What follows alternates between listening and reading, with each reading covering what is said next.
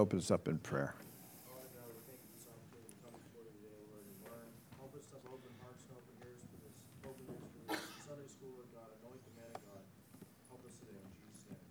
Amen.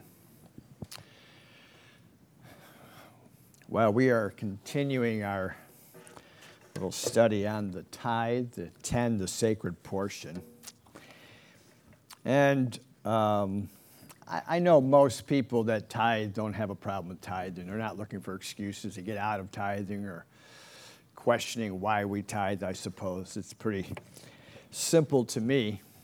But um, there's a lot of things, there's a lot of objection to it, books written on it. And now that we have the world of the internet, you can get on there and you can type in tithing, and the first, you know, five or 10 things that come up will be all the people that are anti tithing, you know what I'm saying?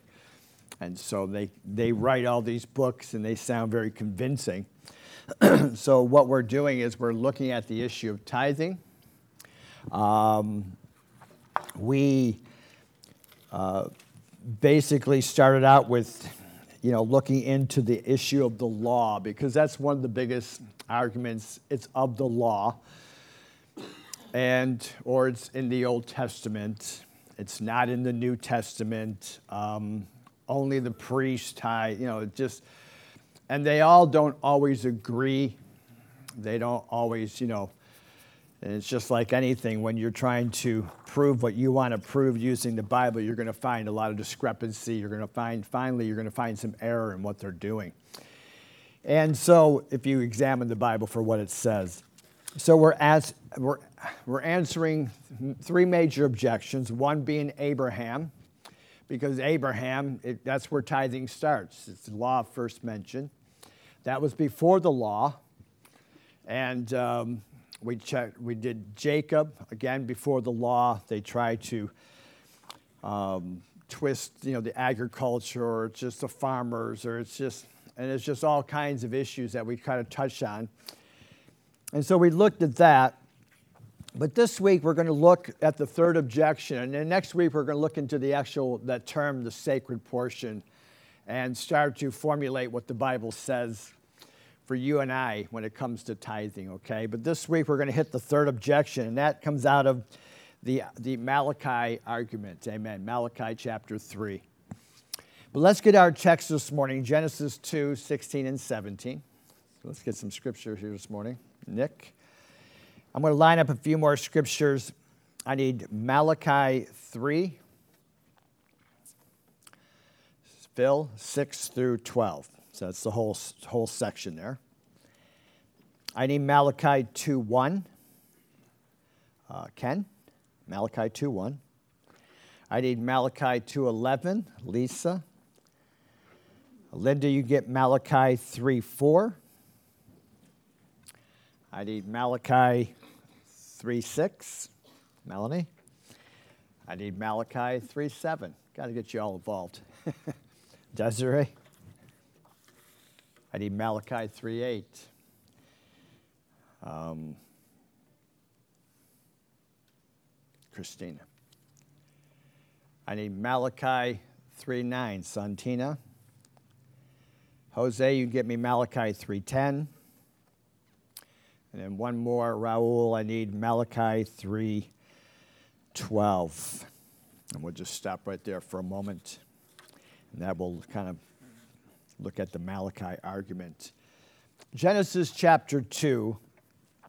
Uh, today we're going to look at the objections, obviously raised in Malachi. We're also going to step into the New Testament as well, look at a couple scriptures because it is mentioned in the New Testament, and um, look at a couple of those scriptures as well.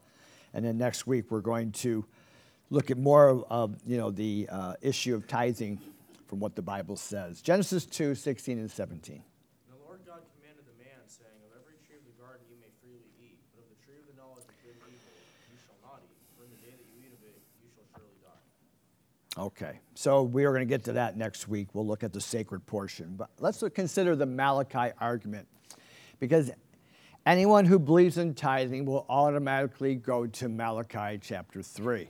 All right? You know, why do you tithe? Well, Malachi says, Will a man rob God? And so that's every one of us probably know that one. You'll hear it sometimes in an offering illustration, or you'll hear it somewhere along the line preaching in money or what have you. But most of us at Tithe know that that's where we many times draw our, um, our reference from. It's uh, foundational, uh, it gives clear instructions on tithing. Malachi 3, verses 6 through 12.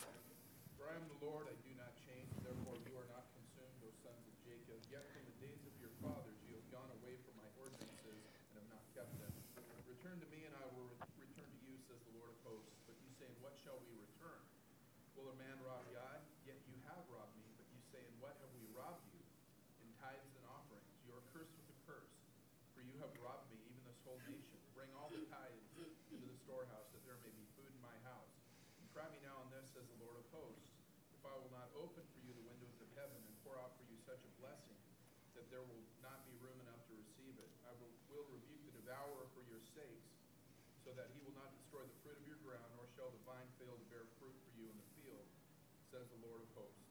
And all nations will call you blessed, for you will be a delightful land, says the Lord of hosts. Okay, so again, the Malachi is a foundational lesson when it comes to tithing. So obviously, if you're an anti-tither, you've got to discredit this scripture. Okay, you've got to come against this. Um, but many times they'll discredit it and say it has no application to us as New Testament believers. And so you got the law argument, but we dealt with that, okay? We have already dealt with that in the early two objections. Tithing was before the law. It's not a law issue, it's just codified in the law. But the principle was already in place way back in Abraham's time. So one man says this, he says, uh, he's an anti tither, he writes books. Almost every tithe teacher begins at Malachi 3 6. On the other hand, God began the specific condemnation in Malachi in chapters 1 6 and 2 1, which he addressed the priests with the pronoun you. If one follows this pronoun from chapter 1, verse 6 to chapter 3, verse 12, it is evident it does not change. And so this is what he's saying. He, what he's saying is, is that Malachi is being written to the priest. And when you go through the whole Bible to the end, when it's talk, when, when you come into Mal- Malachi chapter 3, he says, You have robbed me, etc., etc. And so uh, what he's saying is that, that that is still talking about the priest. Let me carry on. He says, There is no legitimate textual reason to include, conclude that chapter 3, 6 through 12 is not a continued rebuke of dishonest and greedy priests.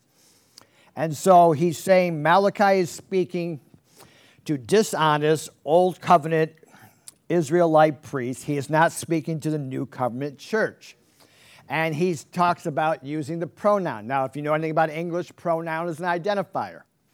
In other words, if I say, you know, the basketball team is doing this, this, and this, and you guys shouldn't be doing that, and you guys shouldn't be, and you shouldn't be doing that. Well, who's you? Well, you is, identi- is, is an identifier. The word you goes back to the basketball players. I'm not talking about you, I'm talking about the basketball players, because that's what my context is. If somewhere along the line I, I go, but, but the football players, they're doing this, this, and you guys shouldn't be doing this, and, you, and then who am I talking about? Well, you go back to the subject, which is or the noun, I guess, is, is the football player. So the you part of the pronoun is an identifier. So that's what he's saying. What he's saying is he's addressing the priest in chapter 1, verse 6. And every time he says the word you, Y O U, he's referencing, that's a pronoun, he's referencing back to who? The priest. That's his argument, okay? Malachi 2, verse 1. And now, o priest, this commandment is for you. Ah, there we go. And so he, the argument is that uh, Malachi 3 6 through 12 was written to Old Testament priests, and it does not apply to us today. And so that you right there is that pronoun he's talking about. So throughout the book of Malachi, it's um, uh, referring to the priests. If we look at this well, first of all, logically and biblically, um, if you remember a couple lessons ago, didn't they use that as one of their arguments? They said, We are New Testament priests, so therefore we don't have to tithe. so if it's written to priests, wouldn't it be written to you and I? I don't know what happens to that argument. Uh, because if God's rebuking the priest, then he's obviously rebuking you and I, the New Testament priest. But then maybe they throw in the whole idea of, you know, that's Old Testament, not New, you know, and all that kind of stuff. I don't know. I don't know what they exactly do. But that was one of their arguments that we are New Testament priests, so therefore we don't pay any tithes, we keep it ourselves. But, anyways, that, again, the, the anti tithers have different little, uh, little things that they cling on to. So, the question you have to ask is well, is that true? Who is Malachi writing to? Amen. This book is being written to who? Well, what you want to do is the book is it's a, it's a letter, if you will. It's, it's, it's a whole, it's a context from chapter one to chapter four. So if you want to find out who the book is being written to, then you go back to the beginning of the book, right? Amen. Malachi 1, verse 1. Did I get that one? I did? I didn't, did I? Okay, because I didn't highlight it. Okay. All right, somebody get me Malachi 1 1. Santina, go ahead. Okay, so the burden of the word of the Lord to Israel by Malachi. Okay, so the prophet begins with this opening section, uh, um, a statement. So who's he writing to?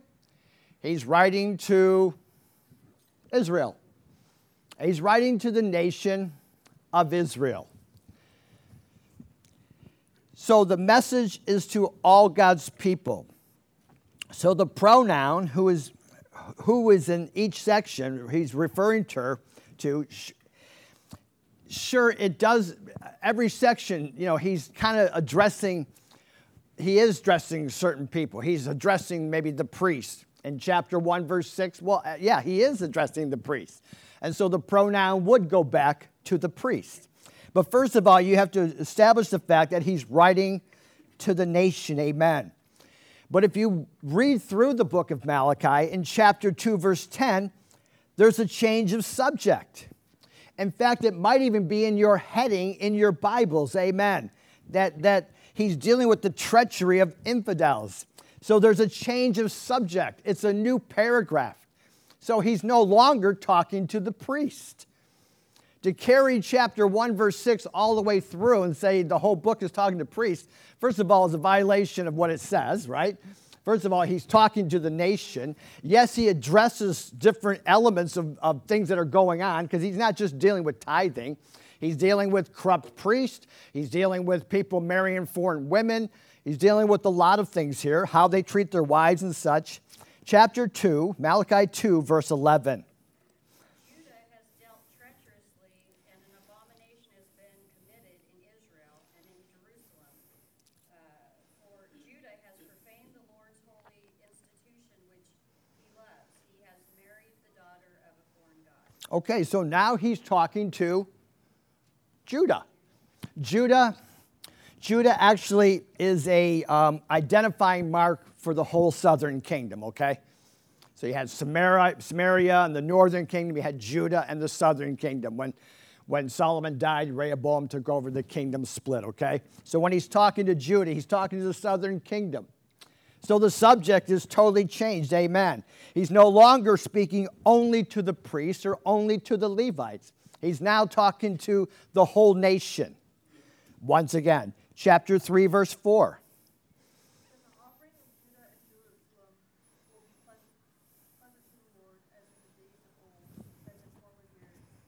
Again, he, now he's going into chapter 3. Who's he talking to again?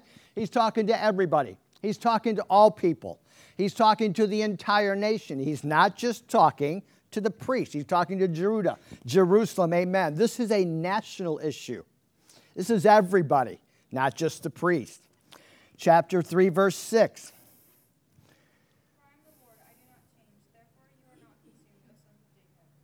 Who's he talking to? Oh, sons of Jacob. He's talking to the 12 tribes. He's again talking to the nation. He's not just talking to the sons of Levi. Amen. This message is to the entire nation, and he's talking about tithing. So he's not just talking to people to a certain group. So to use that as an as a argument is just totally false. Not only false, but it's it's it, it's it's not logical to go in there and try to grab something like that and say this is what he's talking to or who he's talking to. Malachi 3 7. The days of your fathers you have turned aside from my statutes and have not kept them. Return to me, and I will return to you, says the Lord of hosts. But you say, How shall we return? Okay, and so verse 7, he's talking about you.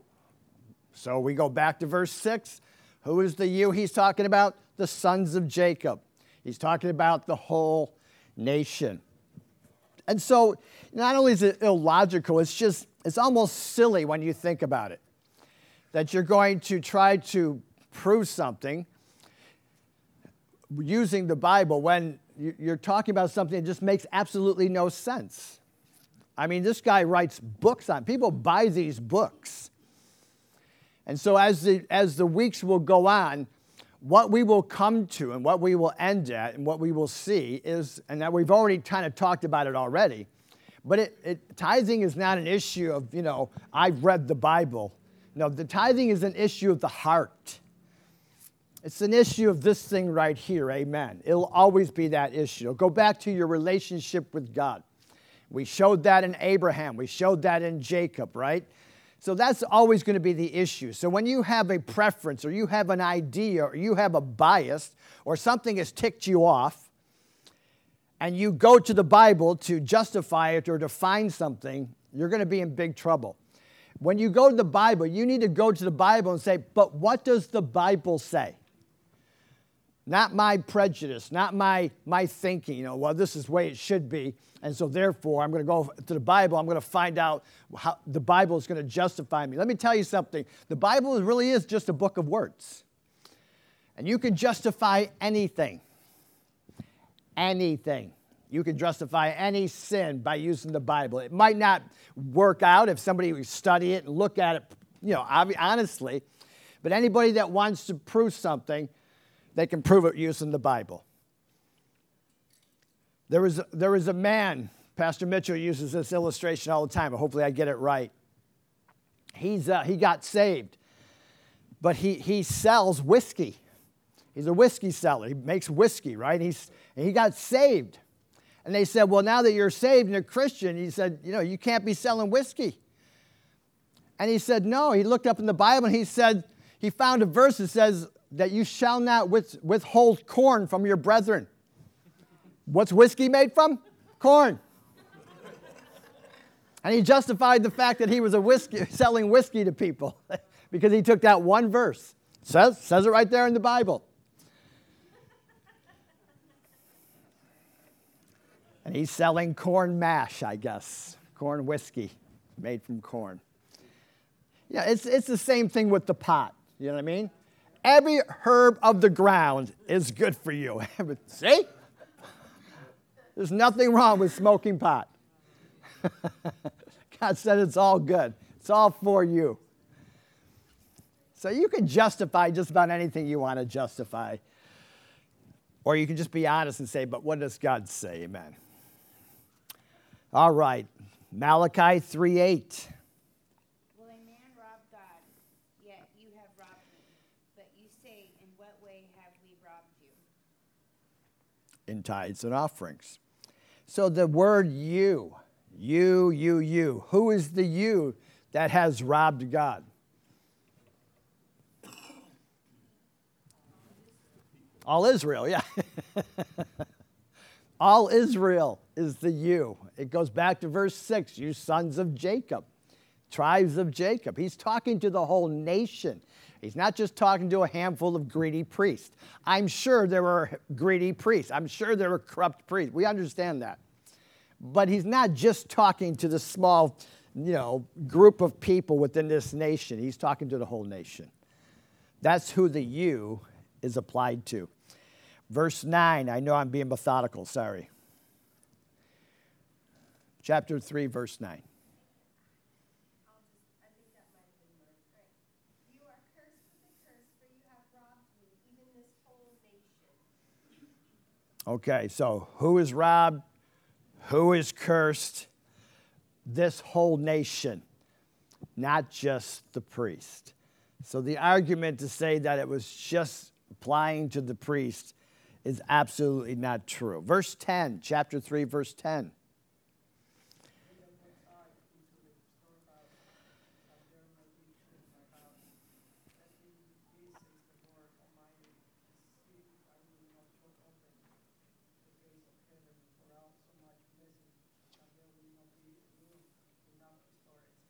Okay, so again, we're methodically going every verse because that's what they do.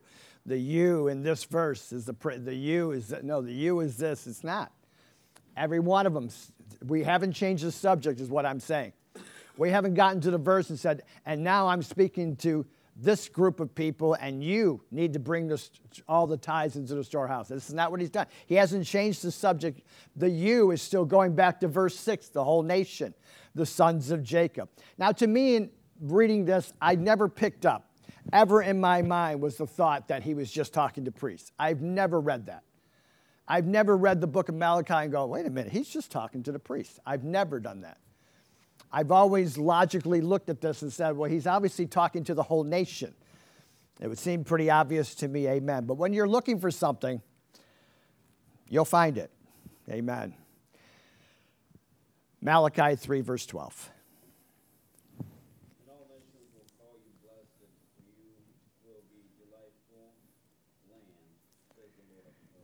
Okay, so just very interesting, eh, isn't it? That he's talking about you will be blessed. You will be a delightful land. He's talking to the whole nation once again. Goes back to verse 6 the sons of Jacob, the whole nation. Amen. So it's illogical if this was just the priests and the land that they occupied. It's, it's just, it's silly, really. It's nonsense. All nation, you know, all nations are going to look back and say, this little group of people, you know what I'm saying? No, they're, they're, all nations are going to look at this nation and see that they are blessed, they are a delightful land. But you know, if you think about it, to say that he's just talking to the priest, aren't the priests supposed to be an example of how to live for God? So to say that only the priests are being scolded for not tithing, and not, the, and not anybody else, again, is still illogical. Because the priests are supposed to be living out how it is to live for God. In other words, their lives should be modeled after, their lives should be an example. The priest, amen, uh, they're representatives of the people to God and vice versa, amen. I mean, if it's bad for the priest to not tithe, then why wouldn't it be bad for everyone else to not tithe? Why would they be singled out? Why would they have a different standard as far as you know how to live for God and how to worship God, how to conduct themselves before God? It doesn't make any sense. Lisa.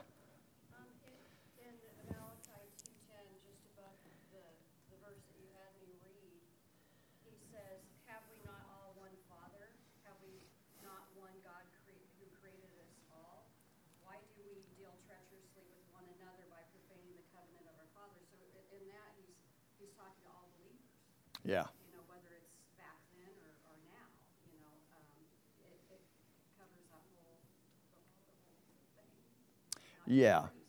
And you know, I know a lot of people have a hard time going from Old Testament to New Testament. Some people don't even preach from the Old Testament. They say it's not in void. It's like, you mean God changed? He says even in Malachi, changed not. God has not changed one bit. He hasn't changed from Genesis to Revelations. It's the same God. Amen. And so things might change. The principles never change. The ordinance, I mean, obviously, we're not sacrificing cows, and thank God for that, and pigs and everything else. Well, not pigs, that's right. no pork, chickens, or whatever else we're selling, you know. Amen. Jesus is the Lamb of God. But the ordinance is not there, but the principle never changes. Jesus said, Not one jot or tittle of the law will pass away. He's not talking about the ordinance, he's talking about the principle. He fulfilled the law, but the principles stay the same. So it's ir- ir- irreverent, or irrelevant, I should say, argument this morning because the command is not just to the priest. Amen. You cannot come to the Bible to prove what you already believe. You have to come to the Bible to find out what the Bible says and say, that's what I believe. Any thoughts this morning? Go ahead. Does God honor someone who's tithing to a church and maybe it's not the right church, but you're tithing and doing what God's word is? Does he still honor that tithe? God honor yes, the tithing is connected with your relationship with God. So I don't know if there's right churches, wrong churches, you know what I'm saying? I don't know all that about, you know, that issue. But the point is, it's my relation I tithe because of my relationship with God. Okay? He's my provider. Uh, I trust him. He honored, yeah, because I honor him. The blessing comes to my life, not just because of what I'm doing. So, but we'll look at that a little bit more in detail as we go on down the road. Because we have many weeks left to look at this issue of tithing. One of the main things we want to do is just look at the objections. Because, like I said, you can get on the internet, there's plenty of books and plenty of blogs that back up what these guys are saying. They use scripture. What we're doing is going in and seeing what they said and saying, is what they're saying is valid, right? If they're writing a whole book on it, is it valid? Is their argument valid? what does the Bible say? And so we've looked at every one of them. Well, the main ones Abraham, Jacob, Malachi. We did look in Deuteronomy, Numbers, Leviticus, of course. You find tithing in Nehemiah. You find it in Amos. You find it in uh, Second Chronicles, just mentioning it. But the three, the main places, there's Deuteronomy, Leviticus, uh, obviously Abraham, Jacob, Malachi, and then, of course, a few places in the New Testament. And so we're looking at all these. We're looking at what the Bible says. Because listen, tithing is not fundraising. That's not what tithing is. Amen. Fundraising is the result of tithing. Our giving to the house of God, our giving to the kingdom of God, is not to pay the light bill. That's a result of our giving. Amen. We do, you know, we, we enjoy the heat, the building, the, the lights, or whatever. You know, I mean, it's not necessary. I mean, if we had to be in a tent, we'd be in a tent. You know what I'm saying? If we had to be somewhere, you know, it's not the issue. The issue is tithing is a, is a hard issue between you and God.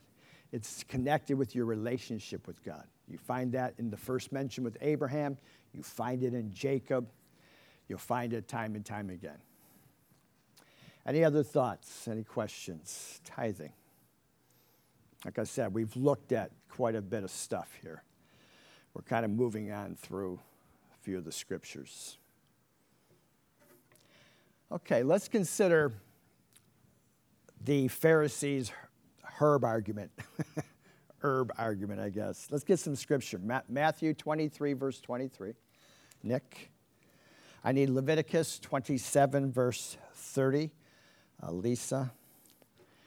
Uh, Ken, you can get me Proverbs 3, 9. Uh, Phil, you can get me Matthew 23, 23 a second time. And then I'd lead Luke 10, 25 to 28, Linda. We'll wrap this up.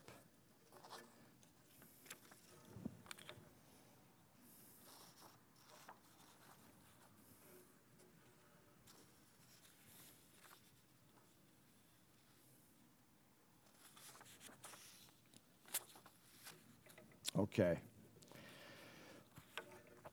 Okay, one of the common objections to tithing is the claim that it's not found in the New Testament.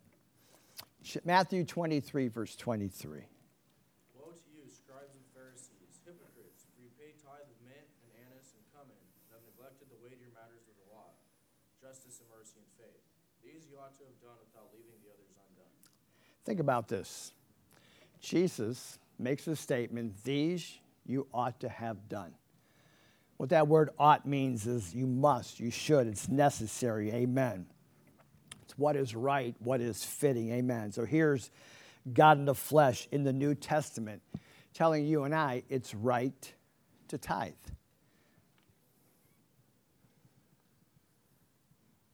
You know, it's like the whole food argument, you know, because lot today we got the whole Jewish roots movement creeping in and people going to their rabbis and different things. And, uh, you know, because it's so ungodly to eat a pork sandwich, you know how that is. And that's the whole food issue. But you know, Jesus made a statement in Mark chapter 9. He says, All food is purified, all, making all foods pure. He's giving a, a, he's giving a dissertation. He says, It's not what goes in the mouth that defiles a man, it's what comes out of the heart that defiles a man. He says, and he speaks very commonsensical, if you know what I'm saying, if that's even a word. He says, It goes into your mouth, it goes into your stomach, and it goes into the sewer system. He says it doesn't go into your heart, thus purifying all foods. And so he makes a statement, which is pretty cr- crazy and pretty radical, even in the day he's living in. Now, he's not going to go out and have a pork sandwich. Obviously, he's not going to do that, okay, because he realizes the law he realizes where he's at, the dynamics that are at. You ever notice Jesus always healed on the Sabbath? It's like the Bible purposely points out that he's healing on the Sabbath. I know he healed far more on other days. In fact, the Sabbath's only once a week. He's healing all the time. John says if there was books, we wouldn't have enough books to contain all that he did. But yet the Bible purposely and every gospel shows Jesus healing not on Friday, not on Wednesday, not on Monday, but on the Sabbath day. What do you think he's trying to say? Like he said, he said that you, we were not made for the Sabbath. The Sabbath was made for us, it was created for us. You know, I was looking at that whole food thing. When you go into the book of Acts, Peter was a good Jewish boy. He's raised in this stuff, okay? We know Peter had a little bit of a problem. He had obviously a bigotry problem, Jews, Gentiles, right? Paul has to rebuke him in Galatians because he's playing the hypocrite. He said even Barnabas was playing it. But isn't it interesting that here's he's going to give this man a vision to get him to get away from the Jewish thing, to go reach Cornelius. What's he give him a vision of? Unclean animals coming down in the sheet. Could have gave him a vision of a million different things. Why that? Why that specific thing? Kill and eat. And he says, Not so, Lord. I'm a good Jewish boy. I don't eat this kind of food. You know that. I don't eat anything that's unclean. And God, God says, Don't you call unclean what I call clean. Now, I understand he's referring to the Gentiles but he's talking about the food. Could have used any illustration he wanted to use, but he purposely used that illustration. Later on in Timothy, he says the same thing. He says it's not about the food. Colossians, Paul, Paul constantly trying to get away from that thing, constantly in his preaching. And so when we did the study on the Jewish roots movement, one of the things you find that if you take it to its extreme, Paul is ostracized. In fact, some take it to the extreme. Not all, but some take it to the extreme. Paul's ostracized. I mean, if you take it to the ex- exact extreme, why do you need Jesus for? Right? You already had a perfect system. Why do you need Jesus? if you got to follow all these laws. He didn't have to come. We know that's just, that gets crazy, man. So, in this text that I've just read, Jesus pointedly says, This you ought to have done without leaving the others undone. Now, let's look at the argument against this because that's what we're looking at, right? Of course, they, they use the produce argument, right? They, uh, you should only tithe on what you grow. Leviticus 27, verse 30. And all the tithes of the land, whether of the seed of the land or of the fruit of the tree, is the Lord's. It is holy to the Lord. Okay, so we go to Leviticus and we say that's what tithing is, involves. So if you're a farmer and you got produce and stuff, then you need to tithe. But you know, if you're if you're a carpenter, well, you don't have to tithe. You know, and so this is what the, one of their statements was: God did not command tithes from that which man produced, built, sculptured, fashioned, or earned through his own wisdom. Money from crafts and trade always exists in the Bible, but it was never included in the basic definition of tithe of food. Well, that's not true because we looked at that last week, Ab- or the week before. Abraham gave money. Jacob vowed to give tithes of all. And so it's, it's just absolutely untrue. Proverbs 3, verse 9. Honor the Lord with your possessions and with the first few fruits of all your increase. Proverbs is not the law. Proverbs is wisdom. Proverbs says the first fruits, which is talking about tithing, right? The first fruits of all your increase. Not just whatever else, not just food increase, not just if you're a farmer, but the first fruits of all your increase. Amen. So the whole argument about it's just tithe is only relegated to produce or crops is not true. It wasn't true with Abraham, it wasn't true with Jacob. The other argument is that when Jesus talked about this, it's the pre cross argument. That these words were spoken before Jesus died. The moment he died, the law was nailed to the cross, and Jesus, so Jesus approving the tithe is no longer in effect. What's wrong with this logic? Get you thinking here.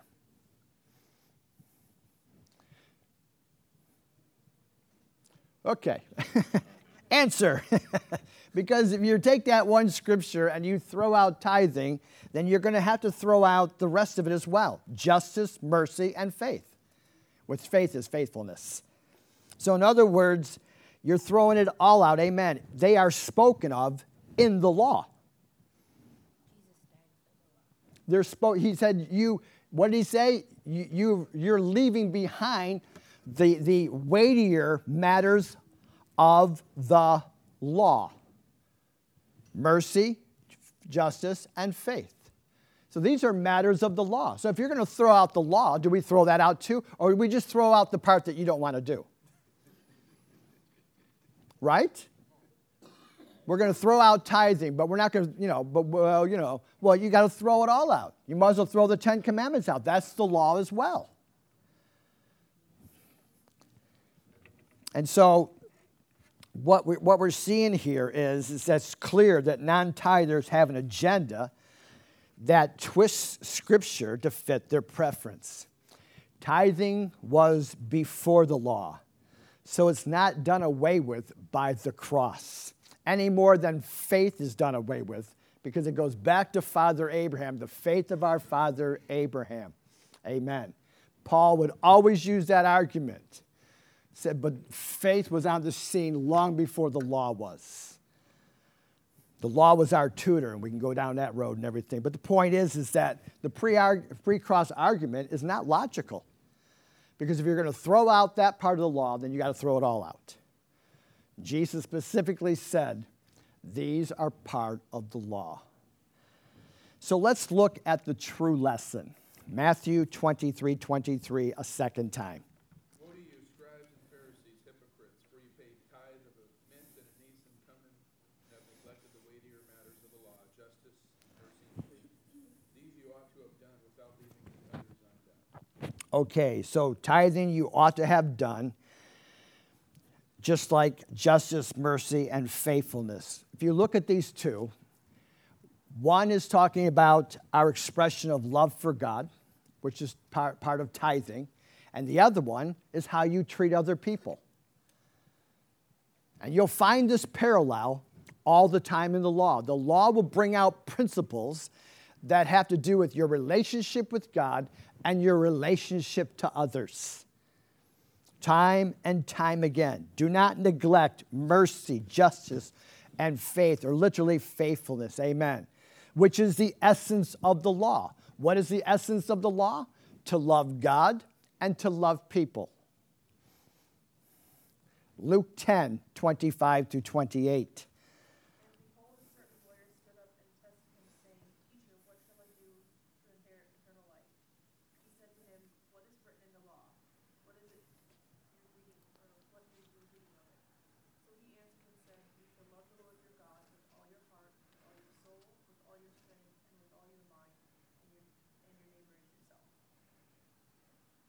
And he said, 28. Isn't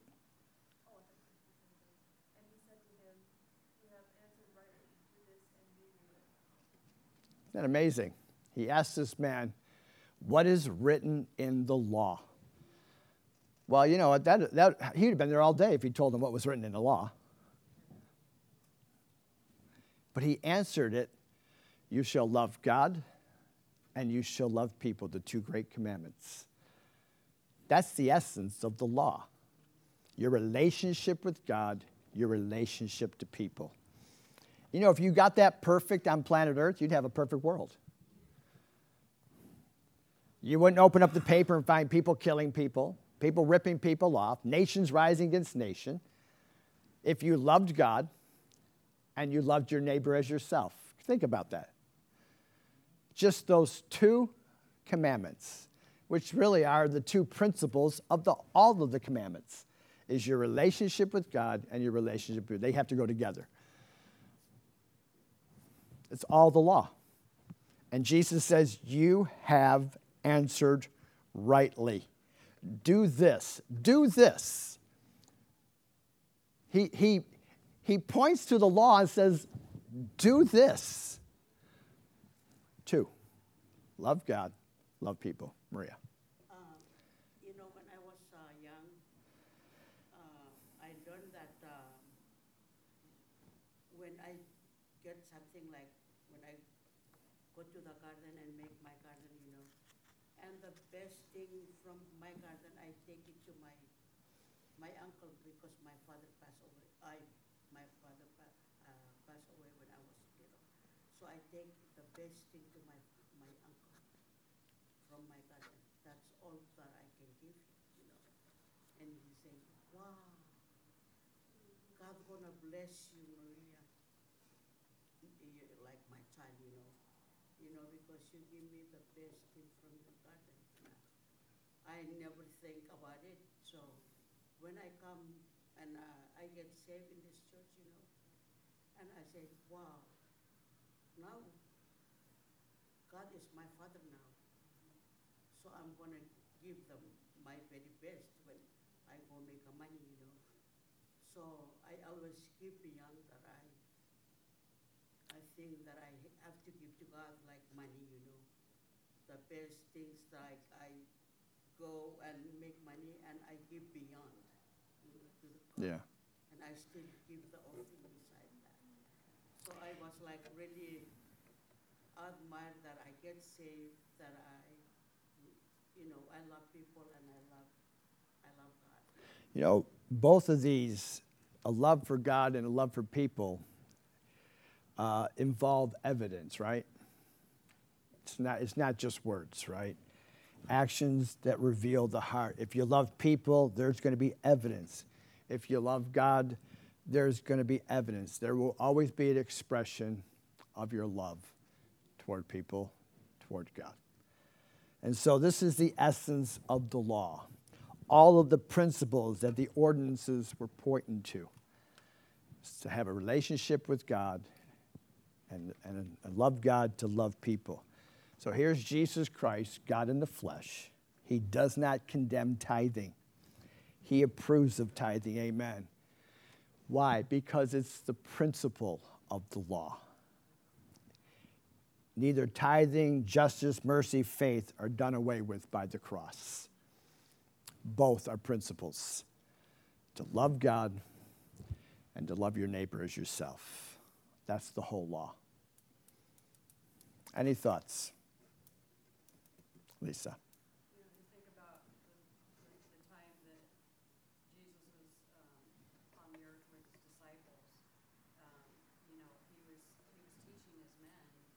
Those principles um, all through.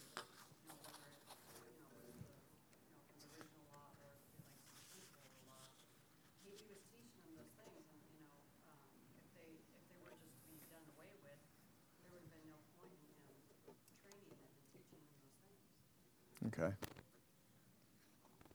Anyone else? Questions, comments, rebuttals, contradictions? Go ahead. So I'm just thinking like how this all boils down. So say you're like witnessing to somebody or it's a new convert and they come to you and they say, why should I tithe? Like what should your answer be to that? Like what, because there's all these different aspects. of What should your answer be? Like what can you basically say to them that should, that they can't rebut? Well, I mean, obviously, you know, I would go to the Bible and say, well, you know, it's it's it's uh, just like what we're saying here. We're going to look at more of it. Okay, we're going to get more into it later on, like the sacred portion. God always has a, a part that's His. I have no problem going to Malachi and say, well, Malachi says this, but it's an issue of the heart.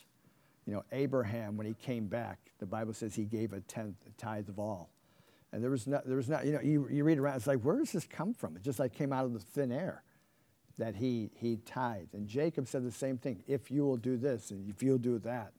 And it wasn't just the condition that he was tithing, on, it was the fact that, you know, it was God's, God's involvement in, in his life. It's like, but, you know, God, if you'll help me, if you'll, if you'll, you know, be who you are, be who you say you are, then I will express my love and gratitude towards you and giving you a tenth of all. That's what I would do. You know what I'm saying? I would just go back to the scripture and say, that's what it is. It's an attitude of, that's why we're looking at the Bible for what it says. That way you can go into the Bible and say, well, this is what it says. All right? But we'll look at more things down the road. The sacred portion is what we're going to look at next week because that's what we've been talking about. We've called this the study the sacred portion. We haven't said anything about it yet. So next week six, we will look at the sacred portion, going back into Genesis, and uh, you'll see this principle throughout the Word of God. And uh, you know, and, and obviously, you know, the, the idea of money. Money is very spiritual. Jesus talked a lot about money where your treasures, your heart will be also, because your heart will follow the money. You know, just the way it is. Whatever you invest in, whatever you give to, that's where your heart will be. If your if your investment is into you, it's all about you. You know what I mean? Every, well, it'll all be about you. You'll follow you. You know what I'm saying? Your desire, your will. Wherever you put your money at, that's where you follow. Okay? So so many different angles because this is actually a huge subject, very huge subject. Not just tithing, but you know, financial uh, stewardship.